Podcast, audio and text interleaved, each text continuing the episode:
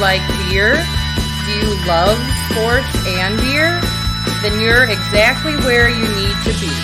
This is the Huebs, Views, and Brews Show on 1252 Sports Chicago. Cheers.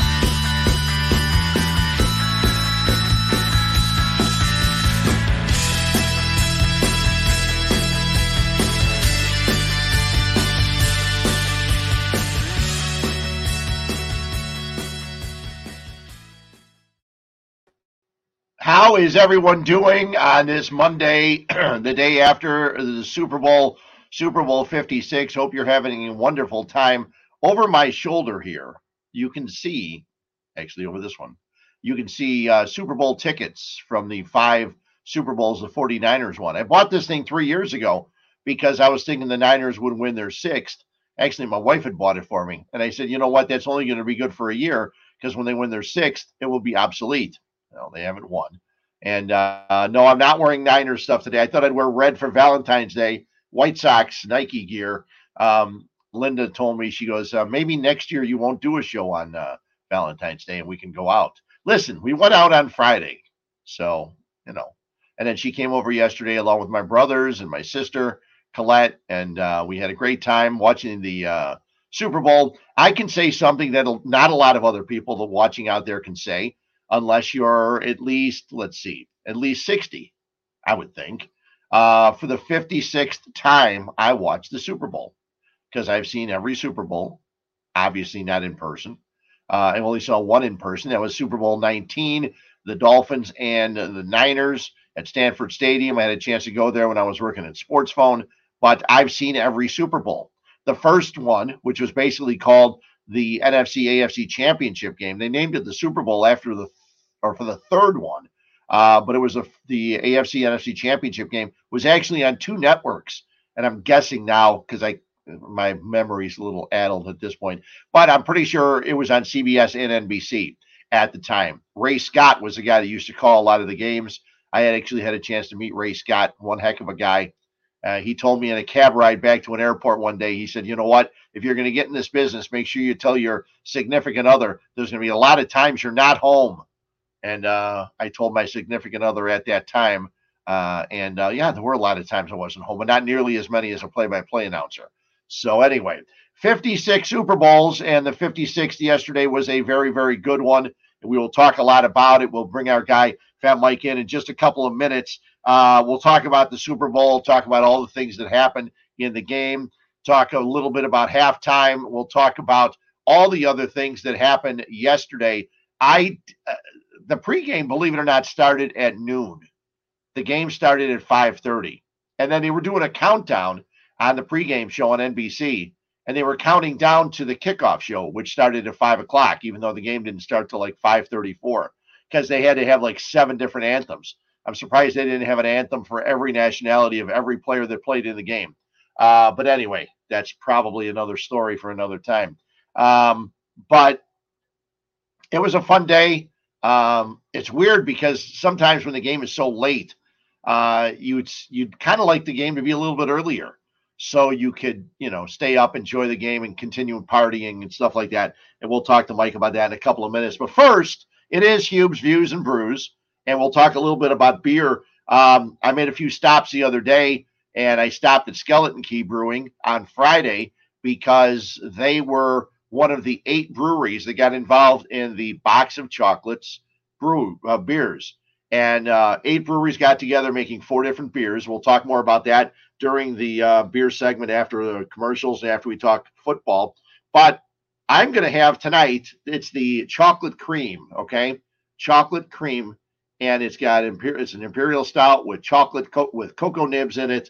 It is um, high octane, uh, 10.3 alcohol by volume. And this is a combination between Black Lung Brewing Company, have not been there yet, and Riverlands Brewing Company out in St. Charles. So they've combined for this. Uh, it's a it's a wonderful idea. They make some stouts with sweet things for Valentine's Day. A couple years ago, four breweries did this, got together and put out a four pack of bottles back then.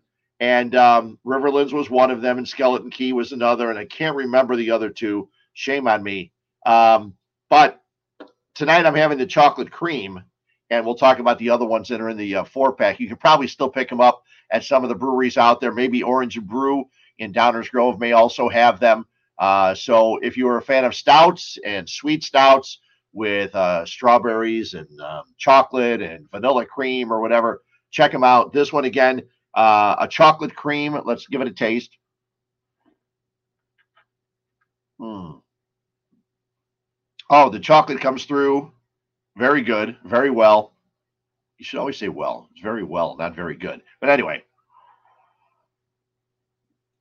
you can tell from the stout's got a little head on it, not like some of the other beers, not like some pilsners or things like that. But it's very tasty, a chocolate cream, and uh, I will enjoy this throughout the course of the show. And uh, listen, we'll have a little bit of beer talk, and I do have a What's Up Fred's can today. I just got to avoid talking about it when I'm talking football, and um, it's funny because I had I've had a lot of sports guys on, and I will continue to have sports people on but when I do not have sports people on, I like to have my sports guy on, which is Fat Mike. And uh, Fat Mike, the guy that put together this 1252 uh, Chicago sports.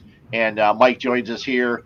Probably, I don't know, hungover maybe. I don't know. Probably Oof, drank a lot yesterday. You know, enjoyed enjoyed imbibing on Super Bowl Sunday my body weight. I drank I drank my body weight yesterday. I mean that's that's fair to say. Uh, and I ate twice as much as that. So I mean it was it was it was an eventful day yesterday. It was a great Super Bowl. I'm really happy with the Super Bowl. But man, oh man, yeah, I had a I had a few too many yesterday. Well, let's let's start with uh, preparation for the Super Bowl because I had some people over and I went and I ordered. I picked up pizzas from Malnati's, frozen pizzas. Okay, yeah, I yeah. picked up a a, che- uh, a sausage and a pepperoni. Now they're not huge. They, they, cut them in six, so there's like twelve pieces of the two pizzas. My sister brought a pizza, uh, a thin crust one. Then I made taking a uh, a sign from you and from Megan, your lovely mm-hmm. wife. I made meatballs. Uh, ah. Linda and I ah. went and picked up. We picked up pre-made frozen Italian meatballs, and we mixed them with the grape jelly and the chili sauce. And I had them sitting here in the crock pot.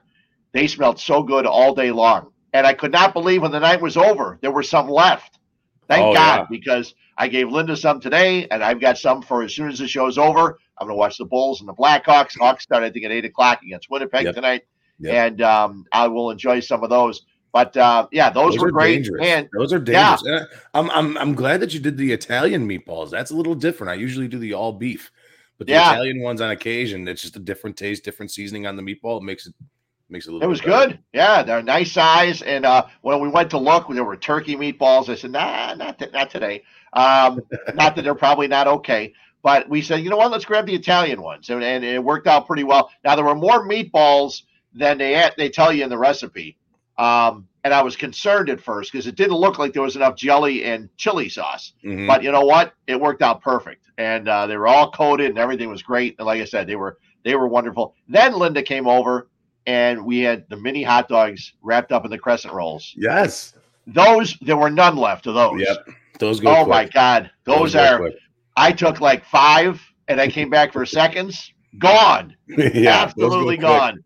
Those yeah, you know my brothers. My brothers Timmy and Barry were here, and my sister Colette and her uh, her guy and her her son, and uh, yeah, they they polished those off pretty quickly. So we had a great time. I only had one beer throughout the whole show or throughout the whole game yesterday.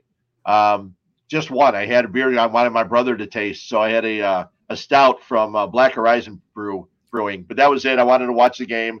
And I didn't have to take notes. They said, What? And they go, No yellow pad this year? I said, No, I don't need a yellow pad. I'm not going on the air the next day. Now, I knew I was coming here, so I got up this morning and I watched Get Up this. Well, I taped Get Up. And then right. when I got up, I actually watched it and watched the Greeny and uh, Orlovsky and Saturday and all those guys and Dominique Foxworth break down the game and what they thought about it. So I want to talk about some of the stuff they said too, um, because I was pulling for Cincinnati. I took I thought I took Cincinnati with the points. Then when I went back and looked at my bet, I took them on the money line, which didn't pay off very well.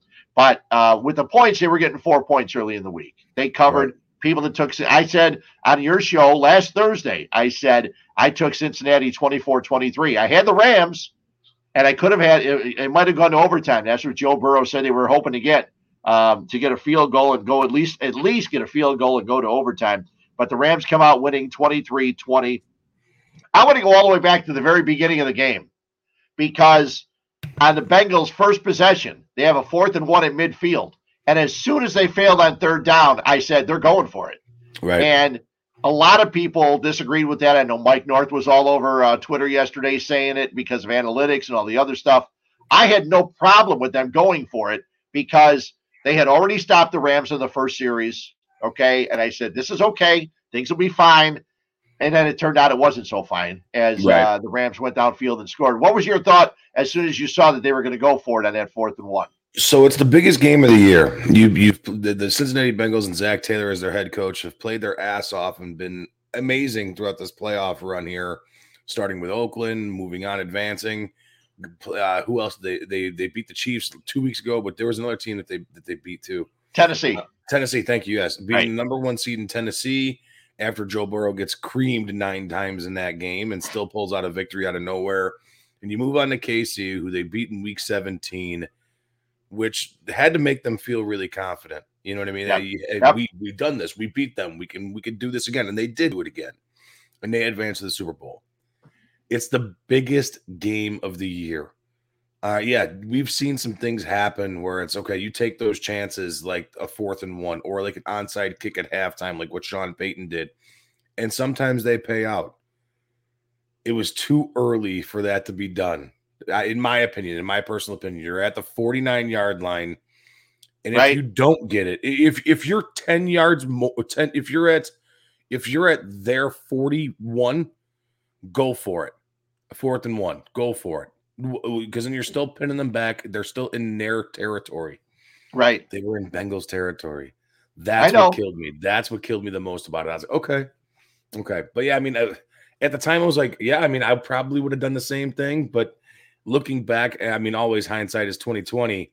But I mean, there's three plays in that game yesterday. There's three things, in my opinion, that ruined the Bengals' chances of winning that game yesterday, and that's one. Well, I know I, I saw you on Twitter and you basically said F. Zac Taylor. So Right. I, uh, yeah, so I, I knew you weren't real happy with him. Um, um, the game gets underway. The Rams are playing well, and um, Odell Beckham looked like he was going to have the game of his life. I Yeah. mean, he he was getting Cincinnati open had no answer. No, they really didn't early. They had no answer for him. He scores a touchdown early. Then he has that knee injury. At first, it was such a weird shot because it looked like the ball bounced off his knee. And then you Right. realize that he actually had the knee problem, and the ball came in and everything else like that. He goes out of the game. That had to be some encouragement for the um, Bengals secondary because they knew at that point they only have to worry about one guy, you would think, and that being Cooper Kupp. And actually, after that injury happened, it did, they did play well. You didn't see a lot Right. of Cooper Kupp after that injury. Um, but there were so many things in the game. Okay. And one thing I don't want to hear from the new Bears uh, general manager, I don't want to hear the Bears have gone and tried to help their quarterback position and have signed Eli Apple. Right.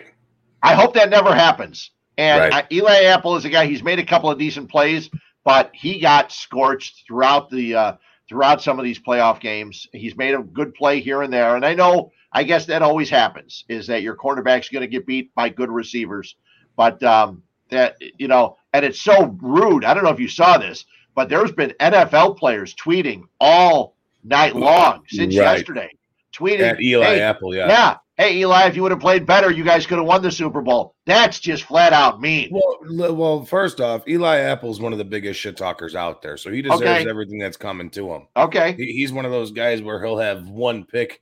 Like this year alone, I think he had two picks this season. He was talking mad trash to everybody else, like, "Oh yeah, I picked off Tom Brady." Dude, come on now, like really, dude, like stop. Like you act like you've been there before is one of my things, but like also, don't talk shit if you're easily beat. You Yeah. know what I mean? That's like that's like me going up against me talking shit to Bobby Fischer playing chess. I'm not gonna sit there and be like, "Yeah, you suck." Like, no, it's not gonna happen. Like you, you just don't do that. So Yeah. He, he, yeah, he- Eli Apple deserves every little bit of trash talk he's getting towards his way. yeah. There, there's so many things in this game. When you look at a Super Bowl, there's so many different things. Um, you think that uh, Ja'Marr Chase and Cooper Kupp are going to be guys who are going to be put up, put up a lot of yards, get a lot of catches. They didn't until the last drive. Um, Cooper Kupp after Beckham went down, really they didn't um, they didn't go his way. Higgins is the only guy receiver that had 100 yards yesterday. The other two, even though you had Chase with a 75 yard touchdown, he didn't hit 100 yesterday Right. in his in his uh, receiving for the game. It would have been nice to get to him, but you mentioned how Joe Burrow was sacked nine times in the Tennessee game, seven more yesterday, Right. and we all knew going in 19 in total in this playoff Right. run. 19 in the postseason.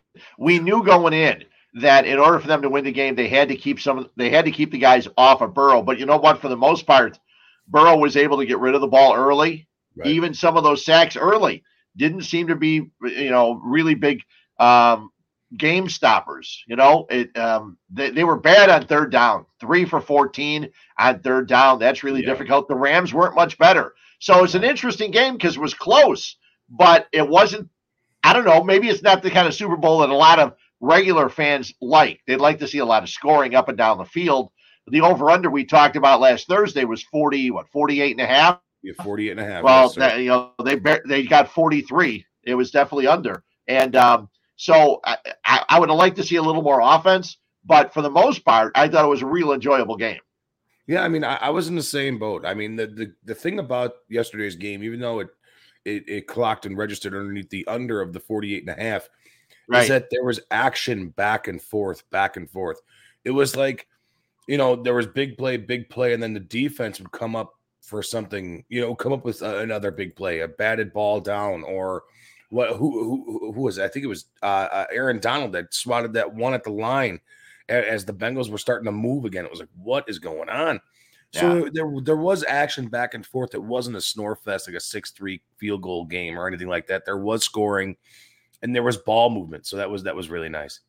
there, there's a lot of things in the game. I mean, a huge drop by Boyd, uh, where the, the Mhm. Bengals are going for a first down. The balls, the game's right there, and um, you see that he he looks. He look- it's funny. I'm sitting right next to Linda and goes, "You got to look at the ball before before you turn your head." And I'm going, "Yeah, I guess I don't have to say anything." My sister was saying the same thing, and it's great when the two women in the uh, in the, at the party were saying it because they were love watching the game, but. I was hoping to see a little bit more from Ja'Marr Chase. I was hoping to see a little bit more from um, from the running back from Cincinnati, Mixon. And I know, I think one of your problems was that on the final play of the game, Yes, the third down and the fourth down, I think yes. Mixon wasn't out there. Now Yes. they talked about that this morning, and I'm trying to figure out because all the experts, quote experts, as I'm doing the air quotes, the quote experts say that if your third down package doesn't have Mixon out there, if you have him out there, it's basically telling everybody he's going to get the ball. So I kind of understand that part, but also you had you had Joe Mixon who was having actually having a pretty good game. Yes. Um, he didn't catch the ball as much as we thought he might have been able to, but he was able to run the ball. And you thought, uh, you know, on a third and a fourth and one, that he'd be out there to get you one yard. That's probably when you you came up with the uh, the tweet you had. Yeah, no, I, I was not happy with that. We've seen how fast, especially on that drive alone, uh, the St. Louis Rams, the Los Angeles Rams came out and ready, to, ready to pounce on Joe Burrow, Yeah, especially after Joe Burrow kind of winced on the drive before, with a, a couple drives before with his knee. The Rams were all over him like white on rice, like they they really were. So at that point, the only play, the only play on that third and one, fourth and one, in my mind, is to set up heavy backfield. Go go two running back with Mixon in the backfield. You're one yard away. You have two chances to get the first down. Go for it. At that point, at that specific point in the game, Joe Mixon was falling for three yards. yeah, Like, what are you doing? Like, the, the- you literally took the ball out of your out of your your gainer's hands to to do a pass to to do a pass play with Aaron Donald coming off that side again. I mean, it was dangerous. I mean, it's it's that that's where I was like I was baffled. It's third and one. No, it's fourth and one. No, again. What are you doing? What Yeah. are you doing? And that's again, I'm just a, I'm, I'm an armchair. I'm a, you know I'm I'm the couch coach. You know what I mean? yeah, But we all are. Yeah. it's just it, it, it- that was baffling. It was baffling. Well, here's here's some of the things that bothered me in the game, and especially after the game too, and this morning. They're talking about how that might have been one of the greatest final drives that the Rams had. They might have forgotten about the Niners and, and Joe Montana moving the ball downfield and throwing to John Taylor and scoring and beating the Bengals way back when. Uh, but anyway, when that happened for the Niners, they didn't get three penalties on four plays to help set the Rams up. Right. Now I understand. I understand that Higgins grabbed Jalen Ramsey by the face mask and turned his head around. Right. I don't care. I hate Jalen Ramsey. I was I was laughing every minute of it. Ev- Every I posted about it. I said beating Jalen Ramsey for a touchdown, love it. And they said, "Well, did you see what happened?" I said, "I don't care Right. because Jalen Ramsey's a punk as much as Eli Apple's a punk." Right. And and all I heard was people talking about how good Jalen Ramsey is. And it's funny because Cris Collinsworth did mention during the game yesterday. He said, "You know, we talk about Jalen Ramsey being so good." He goes, but if that was the last touchdown that Tom Brady ever threw after retiring, the last touchdown he threw was against Jalen Ramsey. And Jalen Ramsey got beat for touchdowns, I think, in every one of these playoff games. Yep. I think So you're right. Jalen Ramsey is not the best cornerback. The best cornerback is the guy we mentioned last Thursday when we talked about, you know, five of the best athletes of all time. And we mentioned Deion Sanders. And that was a situation where teams were afraid to throw Sanders' way. Right. Teams are not afraid to throw at Jalen Ramsey's guy. Right. And they uh, Ramsey had a great play at the goal line when he took the ball and knocked the ball away, almost intercepted it with Tee Higgins on that pass. They explained very well about the way they play their, their secondary. They look at the line, they look at the setup and figure out who the ball's going to go to, and that's who that's who Ramsey covers. I thought that was great breakdown. Uh, it's tough sometimes when you watch a game like the Super Bowl. People in the room, you don't always hear the broadcast, and we'll get into the broadcast too for a, a couple minutes. But I thought that was a great breakdown because you're trying to figure out why is why is he on Higgins and not on Chase at that Right. time when the ball's that close to the goal line. It was a great play by uh, Raheem Morris and the, uh, the the Rams secondary. Well, they, they use him as a floating cornerback because he is that good. And I mean, this as much as I don't like Jalen Ramsey, he is in in today's NFL, in my opinion, he is the best cornerback in today's NFL. I'm going Kendall Vildor. Uh, yeah, okay. Jesus, I, I've seen. I, I, I'm I'm pretty sure the the tackling dummy robots can beat out him for a pass. Well, there's the cornerbacks at Lockport after winning the 8A. I would probably Yeah. take one of them over Yeah, Kindle Vildor. exactly. At least right now. I'm still they're giving. Vildor a chance. Uh, Vildor's starting his third year. I'm still giving him a chance. So yeah, we'll see what yeah, happens. I, well, yeah, I think you're the only person still giving him a chance. I All think right, it like, might be. It was it, they, we were talking. That was one of those plays there. We we just talked about the other fourth and one at the end of the game. There, Right. that was the one other play that I thought really determined the outcome of this game. Okay, like it- just the, the, the play calling itself. The other one was Vernon Hargreaves the third. All right, everybody get What an used to ass. this name. Everybody get used to this name because that was the single-handedly most dumbest penalty I have ever seen in Super Bowl history. And that will go down in a flame of glory with him being a dumbass, compl- not even dressed, not even Yeah. dressed after a touchdown or after an interception off of Matt Stafford, giving you a 10 yard penalty. Yeah. What a dipshit. late a late late in the first half in a situation where you know Stafford motions for his receiver to go deep. He throws deep to Jefferson, I think it was, and Bates intercepts it. And all of a sudden, here he comes holding onto his phone with his earbuds still sticking out, jumps out into the end zone. And I'm going to complete ass when he gets. They get a penalty instead of starting at the 20, they're at the 10. Now, if they could have got a first down, maybe McPherson comes in, kicks a field goal because they knew they were getting the ball to start the second half. Exactly. And it could be it 13 was- 13 going into the half. I don't care what he does and how much they might have liked him. Today he's released. Yes, I would I would have left him in Los Angeles. Oh my Find god! your own way back. You're done. You're off this squad. And it Yeah. goes it goes to saying too. This is one thing that's been Cincinnati's Achilles heel for years, even with with Marv Lewis as their head coach. Completely undisciplined. Yeah, Undisciplined. They've always had some some brain fart somewhere with one of their players, Vontaze Burfict. Now this guy who's not even playing. right. Right. They'd be like, what are you doing? Stay, you just stay in the locker room. You're not here to dress. You're just staying here. Just stay here. Yeah. You know, it's that was the other one, in my opinion. Those three plays right there really drew the outcome of the game. Well, But here's go, what go ahead. I'm sorry, Fred. Go ahead. I was just gonna say. Here's one of the plays that was really a uh, telltale on that drive. It's third down, and they call a penalty um, on Wilson for a pass interference call, saying he held Cooper Kupp.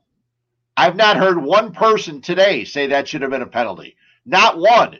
Right. And the worst part about it is on that play, both tackles from the Rams are already backing up before the ball snapped. It should have been blown dead. It should have been a false start, and it should have been third down further back, five yards Right. further back. Who knows what happens at that point? If in fact the Bengals can get a stop, then it's fourth down. Who knows what happens at that point? That was a key factor because, as I mentioned, Eli Apple did hold Kupp. He got called for a pass interference. The ball gets down into the water, whatever. But I understand that was bad. But that was a brutal call and one that shouldn't have been made. And Tony Dungy, who was, was in the just gonna say studio. Yeah, and I don't know if he, I don't know if he talked about it after the game. I didn't watch any of the post game stuff, but he said the officials ignored all the violations for 58 minutes and 39 seconds. Then they started to make calls. He said that was bad, and it could not have been worse. I understand that Higgins should have been called for the pass interference, but if you're not going to call that, and then you call three penalties on the final drive that allows the Rams to score, that's crap. Right. And now listen, I know like I like we already established last night I was my fair share, you know, sheets to the wind, okay? But I mean, it, it seemed like in that last minute and minute and 12 seconds or whatever the hell it was, it seemed like I mean, I I don't I don't want to say it because I know it's not true. I know No, it's not true. It's but not. it seemed like it seemed like it was LA's game no matter what Cincinnati did. Yeah. And it was it was just like no, you know, and like I don't want to say NFL rigged because it's not true. It's not true. If the NFL was rigged, the Bears would have four Super Bowls already by, by this point because they're the the, the lifeblood of the charter the franchise, charter right? Franchise. Yeah. It's not rigged, guys. It what it is is that the refs, like you said, and like Tony Dungy said, they just decided to, you know, actually officiate the game the last minute and 12 seconds of the game. That's, that's yeah, all you can't do that. You, you can't, can't- do that. You No. can't do that.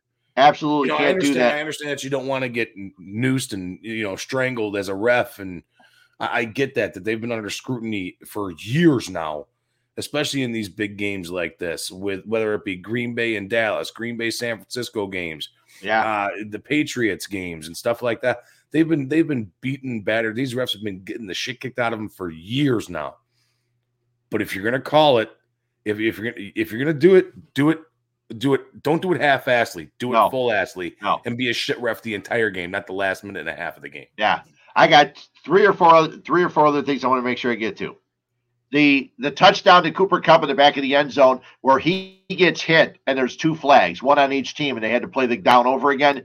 They got to do something about this. Um, wide or cornerbacks or safeties hitting receivers. That's what they're supposed to do. They're Right. supposed to hit the receiver so the guy doesn't hold on to the ball. There's no way that was a flag on the cornerback that hit Kupp in the back of the end zone. I'm sorry, you can't call that. They're trying to protect everybody, and that would have been another Rams penalty that would have set them back. Right. But because it was, um, you know, penalties on both teams, the ball comes that's- back and they, they're right, they play the do the down over again. That's one thing.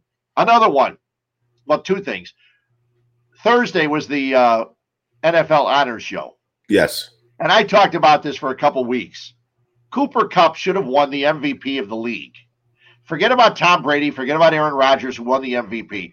Cooper Kupp won the triple crown of receivers. He had the most catches, the most yards, most touchdowns for a receiver this year in the NFL. He should have won it. Last night, his he went he had four catches. Uh, Stafford went four for four for 39 yards to Cooper Kupp on the final drive. First of all, you're set. You're Cincinnati. Don't Yeah. cover anybody else. Skronik or whatever's not. Skronik is not going to beat you. Right. Okay. At that time, he's going to go to Cooper Kupp. You got to have him covered. They didn't do it. So Cooper Kupp wins the MVP, and we'll talk about that in a second. But the biggest play Cooper Kupp had, the fourth and one jet sweep, and he gets the first down. Now, Yeah. it was a great call, but the run was better because if he would have run ran all the way to the sideline, he wouldn't have made it. Right. He cut it up. He cut He it up. kept it inside. Yeah, he kept it inside. He made seven yards. He cut it upfield, and that was one of the key plays of the game. It doesn't get talked about much today. And if I hear one more person say that Aaron Donald should have been the MVP, and I don't know how I have not talked to you about this. I purposely didn't do it for the game. Aaron Donald had four tackles. He Right. had two sacks and four tackles. If you give him the MVP because of the last two plays of the game, talk about a horseshit thing. Cooper Kupp had two touchdowns. He Right. had the big first down when they needed it on fourth and one. He should have won the MVP in the regular season. Cooper Kupp is a guy that from Eastern Washington, nobody knew who the hell Cooper Kupp was. Okay, and maybe they did. I'm not a college guy, so like I said, I don't know a whole lot about Cooper Kupp. But this guy, Third round Dominant. selection. I mean, not too many people knew about him. Third round selection. He he dominated the NFL this year. Every time he was in a game, he came up with big plays. For the year, start of the season till the end of the Super Bowl, 22 touchdowns. Yeah, Okay, he's been Gil- unbelievable. Yeah, Gale Sayers did that once. Uh, that hundred yards. yeah, I know, and absolutely amazing. And it's a good two seasons for a lot of guys. For a Right. Bears receiver, that's a good three or four seasons. For Okay. a for, for a Bears for Bears receivers, that's every wide receiver combined Yeah, on the team right. for a season. You're right. So I there was no way, in my opinion, Aaron Donald deserved the MVP. Sure, he made two great plays in the last two plays of the game. That does not des- you do not deserve an MVP for that. Right. And it kind of goes back to Super Bowl 20 because Super Bowl 20, Richard Dent gets the MVP. Okay, Right. fine. You want to give him the MVP. Not don't don't think he necessarily deserved it in a 46 to 10 game. But anyway, I don't know how many points he scored. But anyway, um, yeah, Aaron Donald did not deserve the MVP. But we talked so much leading up to the game about the offensive line for the Bengals. I don't know if you saw this stat. The Rams had an 82% pass rush win rate Yeah. over the Bengals. Yeah. 82%. and that's you know that's that's I, I get into a I get into arguments with everybody all the time. All right, and I was listening to your your your former uh, your former coworkers Carmen and Jurko today Yeah. on Crosstalk with Kap and Jay Hood, and what they were saying were it was looking back now again again like I said hindsight is always twenty twenty, but was Ja'Marr Chase the right selection at that point? Instead of an offensive lineman. instead of Penei Sewell, instead of um the the kid out of uh the, the offensive lineman out of Northwestern here, uh Slater. Right. All right. Yes. Ja'Marr Yeah. Chase is that's the reason you're there. Right. Is Ja'Marr Chase and his three touchdowns in week 17 against the Chiefs Yeah. or in week 18 or whatever the hell it was. All right, that's the reason you got there. Now, the Bengals know what they need to do. They got to protect their number one asset. If the Bengals go out this draft or in this in this offseason and do anything else besides draft O line, it's time to fire that GM because that guy's a moron. You have arguably, in my opinion, honestly, this is no bullshit. Joe Burrow is the most exciting quarterback to watch in today's NFL, in my opinion. Him and Justin Herbert, both those guys are awesome. Can go either way. They're they're great. I like I love watching the youth, and the AFC is going to be great for years to come. You gotta protect him, or else ah. you're gonna kill the f- flipping guy. You're gonna kill Here's him. the here's the nice part. They've got 51 million under the cap. Yeah. Okay, the Bengals do because all these guys are young. Okay, Burrow's young, Chase is young. They're all under rookie contracts. They've got money to spend. You can go out. old. You right. You can go on out and get the best offensive lineman available in the free agency. Okay, you can do that, and they need to do it. A couple Yeah. guys. They got to get at least two because those guys were just looking at each other as everybody was as Von Miller was going one way and Leonard Floyd was going one way, and all of a sudden here comes Aaron Donald. It was brutal, absolutely brutal. You're right. They got to protect them. I don't know if you heard this, but Dan Orlovsky said that Joe Burrow is not too far away. And again, ESPN they, they say stuff to make it, you know, It's they go takes. over the It's top. hot Kind of, garbage. Yeah. kind of like Cris Collinsworth does. They go over the top, okay? And Orlovsky said something that was interesting. He said Joe Burrow's not, he's about one or two years away from becoming Andrew Luck. And he explained it. He said Andrew Luck was a really good quarterback in the National Football League. Yeah. They had no offensive line. The Colts didn't help him, and he got out of the game. Right. Now, I don't think Joe Burrow is going to do that, okay? Because Joe Burrow, no, Joe Burrow. They the offense was really good. They they they did a lot of good things. Um, maybe fix the running game a little bit. Maybe get a fullback. I know that's something you, they don't do in the National Hey, Football League. I like the Who's- fat guys.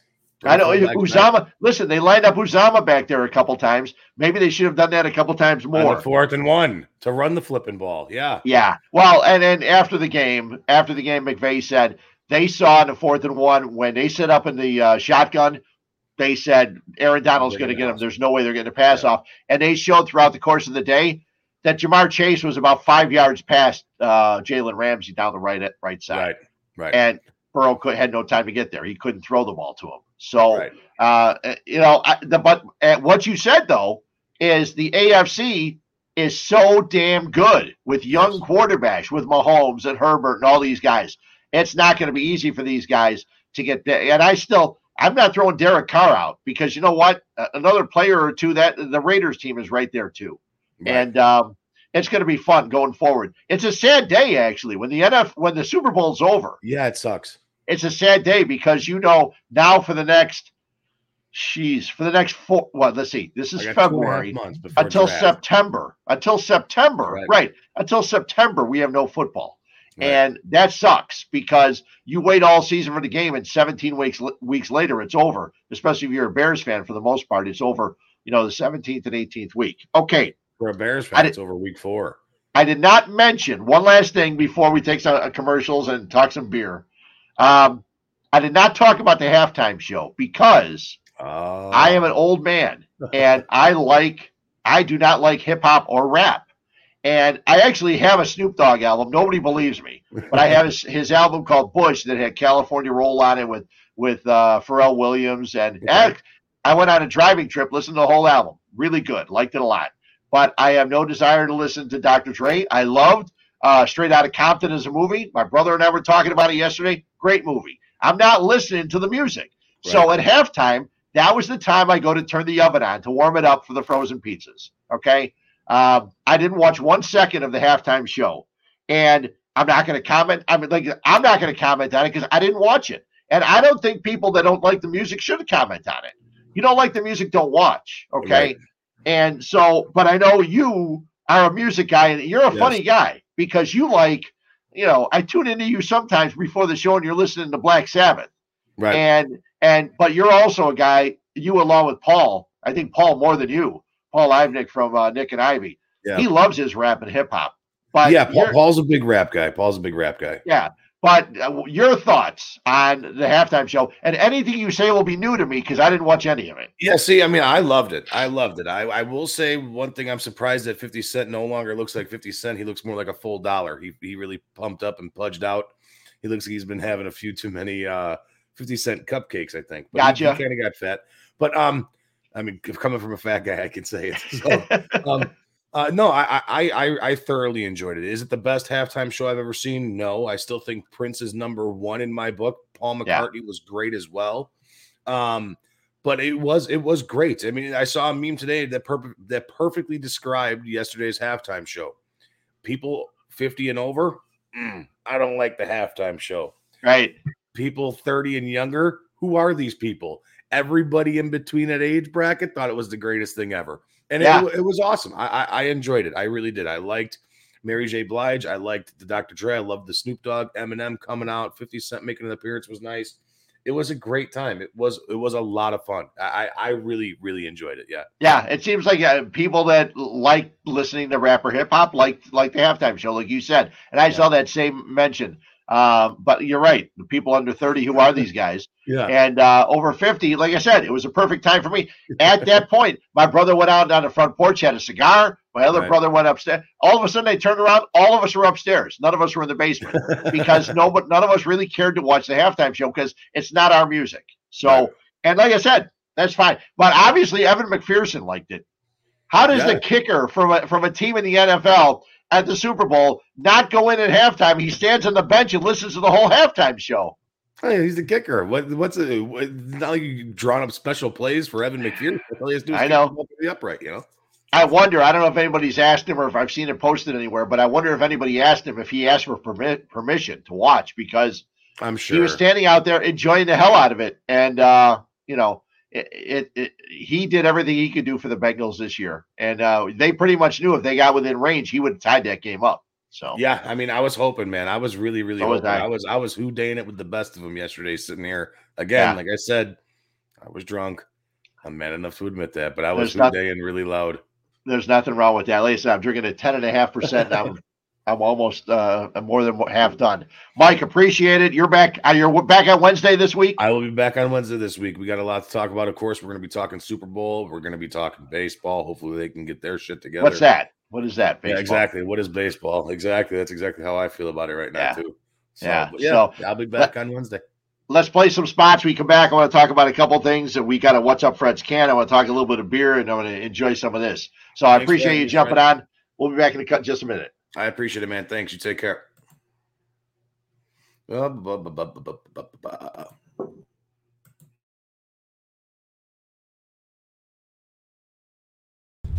Hello, this is Paul from Nick and Ivy Brewing Company. We are located at 1026 South State Street in historic downtown Lockport, Illinois. We are very excited to be partnering up with the Fat Mike Chicago Sports Show, as well as the 1252 brand because we are one of the few Chicagoland breweries that embrace sports and sports culture. Come in for a fresh brewed beer made right here in Lockport while catching the game of your favorite team. Stay for the live music that we have booked every weekend or just come for a cozy atmosphere to enjoy a good conversation with a friend, loved one, or complete stranger. Nick and Ivy makes you feel right at home no matter what the occasion is. Follow us on Instagram and Facebook by searching for Nick and Ivy Brewing Company.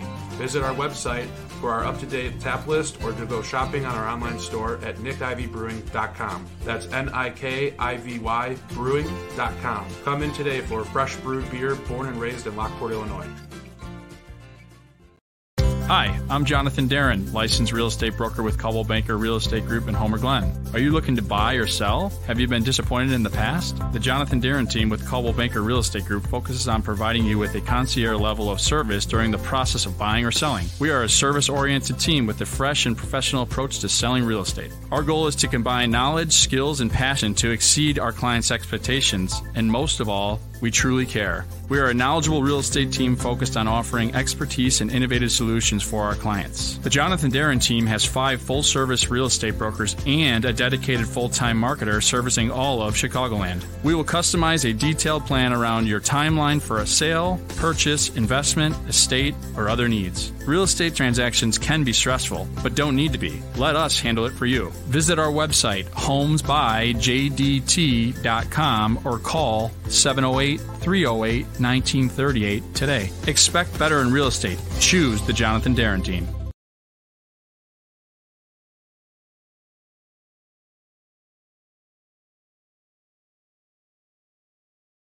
Hey, Susie, thanks for hooking me up with the Fat Mike markdown on my insurance rates at State Farm. This is awesome. No, no, no, Mike. The Fat Mike markdown is not a real thing. I don't believe that for a second. Let me repay you the favor and tell you and all my friends about the Fat Mike markdown. Okay, well, that's just fine considering that State Farm just gives everyone surprisingly great rates. You heard it here first, folks. So give Susie Sheehan over at State Farm Agency a call and ask for the Fat Mike markdown. It's the best. For the real deal, give us a call at 815-306-0184 or go to SusieSheehan.com to request a quote. My team at the Susie Sheehan Agency is here to help with all of your insurance needs for auto, home, and life, and we service Illinois and Indiana. Also, if you mention the Fat Mike Markdown, $10 will be donated to a local charitable organization through our Quotes for Good program in your name. Remember, that's 815-306-0184 or SusieSheehan.com. Thanks so much. Get on it, everybody. Woohoo! Well, welcome back to Hueb's Views and Brews, and uh, thanks to all of our sponsors here on the 1252 Sports Network. Uh, a little uh, programming reminder. This is just for me, and uh, I had a chance before I uh, did the show today. Ran on out to the place, and is a uh, sh- cigar shop in downtown Downers Grove, and I'm going to be on uh, a podcast called Cigars in Chicago Sports uh, with Steve Cass and Phil Sullivan uh, coming up on I think on Wednesday you'll be able to get it on Apple Podcasts and a lot of other podcasts. I went o- went on over, had a cigar, talked to uh, Steve, uh, had a great time talking a lot of uh, sports, enjoying their place, the place, and it was fun. So um, maybe have a little bit of. I have not had a cigar in a couple of years, and uh, after a little while, I said, "Oh man, this is actually very cool. I got to get back into uh, cigar smoking. Maybe we'll see." it was uh, I've got a lot of cigars here that I've let dry up a little bit. But they say you can bring them back, so I turned my humidor, put some wa- distilled water in the thing, and we'll see how they turn out. And maybe uh, next time my brothers come over, I can go sit on the porch with my brother and uh, actually have a smoke with him. So, uh, depending on whatever he's smoking. And Timmy usually watches these, so I won't comment any further. Um, but talk a little bit of beer, and then I got a What's Up Fred's can, a couple of them really quickly. But um, I mentioned that what I was drinking today was a chocolate cream. Okay. This came in the box of chocolates, four pack.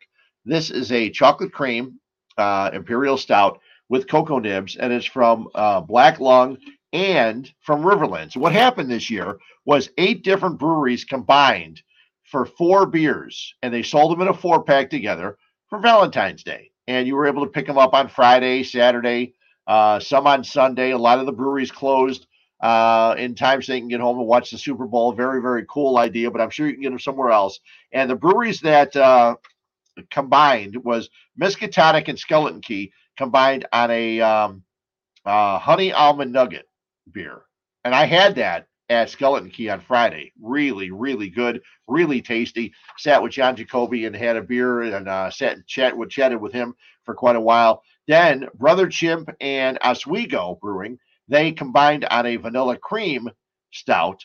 And So Hopped Brewing and Wolfton Brewing had a Black Forest cherry uh, beer. So I've got all those to taste. I've already had, like I said, the Black Lung and Riverlands, the chocolate cream. I'm enjoying that today. It's 10.5, so I'm probably going to put it's a Monday night. I'm watching Bulls and Hawks. Maybe I will have one of the other box of chocolates, and uh, I got nowhere to go tonight.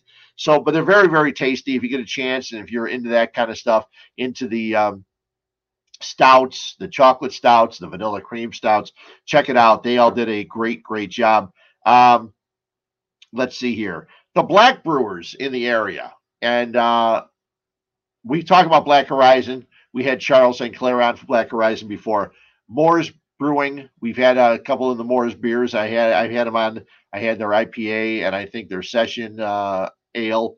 Uh, Funky Town Brewing and Turner House Brewing. They combined with Black Horizon. They collaborated on a uh, beer called Uncommon. It came out yesterday.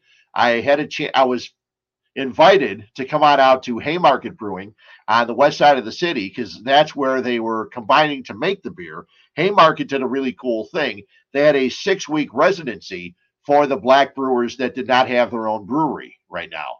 A lot of the brewers are making their beer at other places, but what they did was at Haymarket, they brought these black brewers in. They combined on the beer, and they were able to make some of their beers there. Haymarket Brewing, right there on Randolph and Halsted, right on the corner. If you get a chance, check it out. Haymarket's an awesome place, uh, a great area right there on Randolph, uh, just west of the city. Really, really cool. So um, that's very cool. I did not get a chance, but I'm thinking that I'll be able to get the uncommon at Black Horizon and maybe also at um, Orange and Brew. We'll see if we can pick it up there. And Buckle Down Brewing, couple of weeks ago, we talked with uh, Mike Orcutt from Buckle Down Brewing in Lyons, and they're coming up with a tangerine seltzer this week. I think they had a raspberry seltzer, and a lot of the breweries are starting to branch off into other things. Now, I'm a beer guy, okay? I'm not a seltzer guy just because, you know, I haven't given it a chance, okay? But when I'm drinking my beer, I figure I'm going to stick with this. But a lot of the people, especially the breweries, when they know that they're getting other people in and younger people and maybe some women also coming into the breweries. A lot of women love beer, but a lot of women don't, and they want to try seltzers. So Buckle Down has a tangerine seltzer that's coming out later this week, also called Pinwheel, like the raspberry was. You'll be able to get that this weekend at Buckle Down Brewing. So that's very, very cool. Uh, beer wise, coming up this Saturday, I get a chance to go with my neighbor Jason and his brother-in-law, and I'm looking for one more person to go with me. Uh, we're going over to the Westmont Winter Beer Fest at Ty Warner Park in Westmont. Uh, Dustin Cleafish does it. He puts it together. He works for the Westmont Park District. I've been to the first two that they had. They weren't able to have one because of COVID, and I cannot wait to get back out there this Saturday. It goes from three until seven. You can walk up and buy tickets. I think it's $45. You get a glass. It goes from three to seven. They have three or four food trucks. They have bonfires. Um, see what it's going to be like on Saturday, temperature wise. And uh, it was a great time. The one times I've been there before, the uh, tents they have are heated. So even though it's cold outside, nice and toasty in the tents. And I can't wait. Looking forward to the Westmont Winter Beer Fest. There's a Naperville Beer Fest coming up the week after. Now we'll see how I feel after the Westmont Winter Beer Fest on Saturday to see if I go to the Naperville Beer Fest. I was supposed to go, or I was invited by Chet Brett uh, to the Polar Beer Fest, and that's on the top of Rock Bottom Brewing downtown. It was this past Saturday, and I know that um, uh, Heather from uh, First Forest Brewing was there, and some of the other a lot of breweries. I had been there before. That's where I had um, I got a chance to meet a lot of the brewers when I went out there. Rock Bottom in downtown uh, Illinois, right there on right, downtown Chicago. I'm sorry, on uh, Grand and State. Really, really good beer, and uh, they put on a great Polar Beer Fest. Uh, did not have a chance to get down there on Saturday, but I know that everybody that went had a very, very good time. So um, we will, as we go along, we'll have more beer guests and things like that. We'll try to get people on from Wolfton. I know I've talked to some of the guys from Wolfton when I ran into them at Skeleton Key one day. We'll get some people on from Wolfton and other things. But uh, I do have a couple things that are up my can, and let's get to those as quick as we can.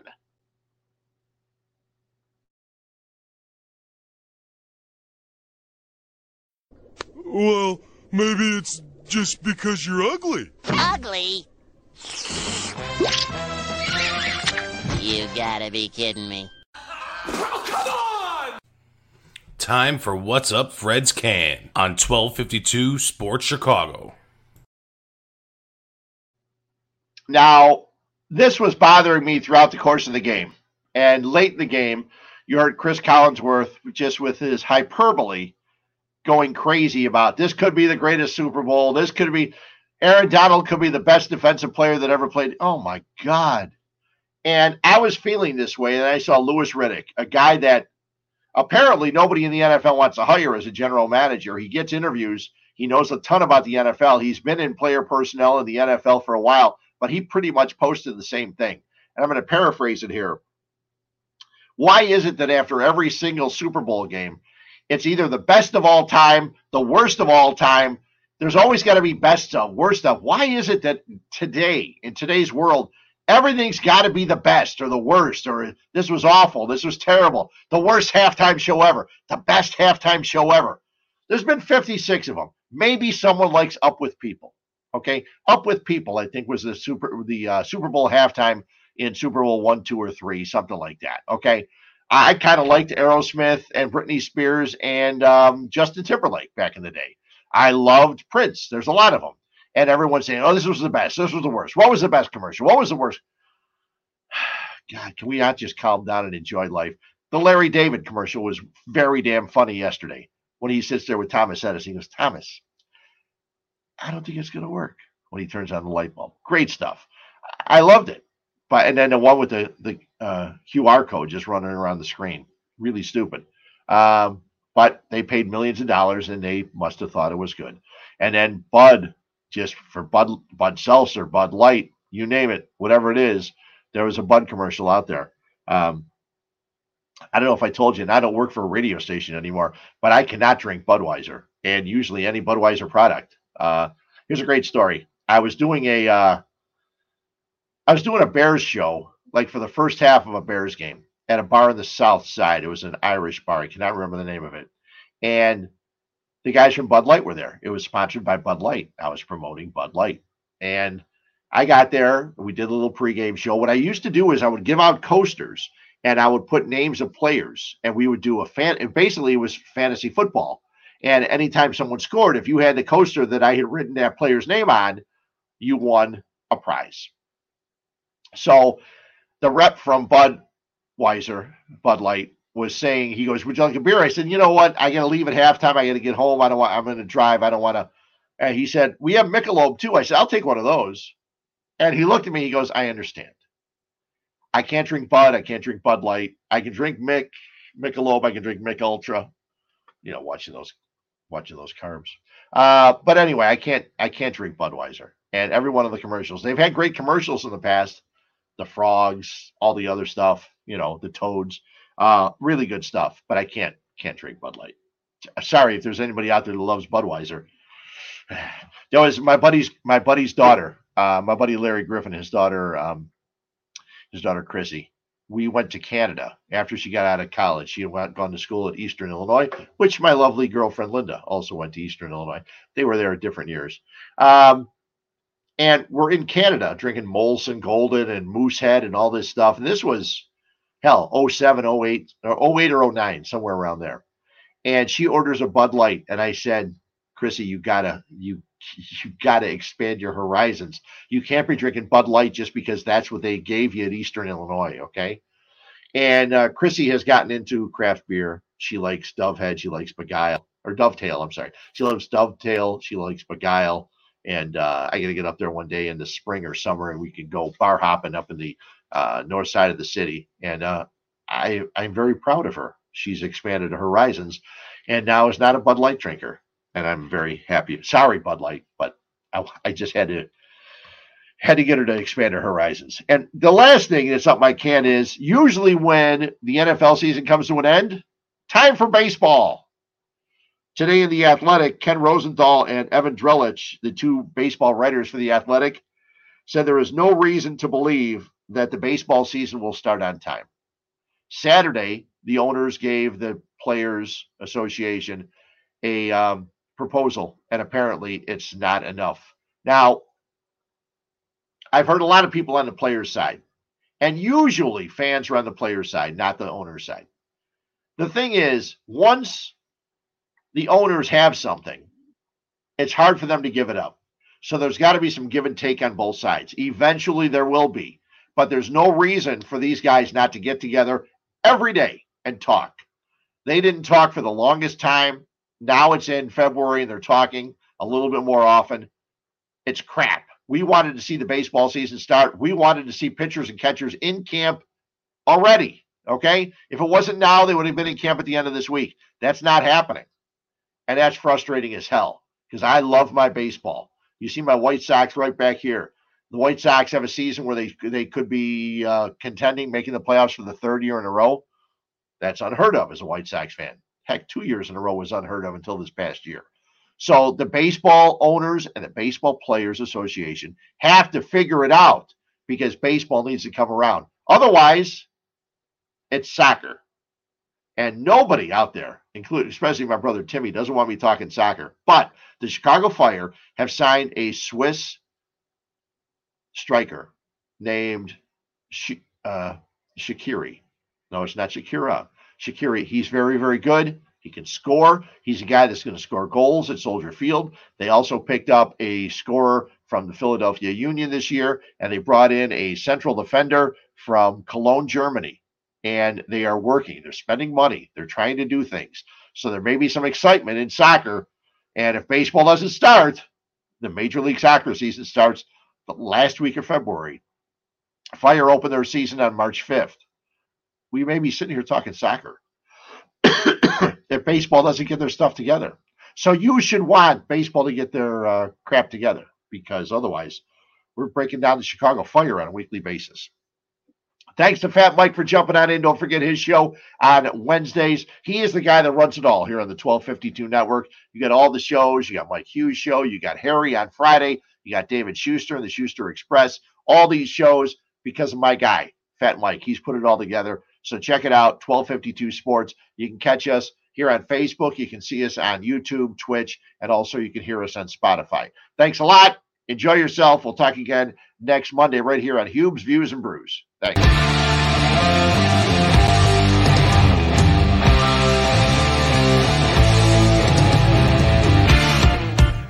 Thank you for listening to 1252 Sports Chicago.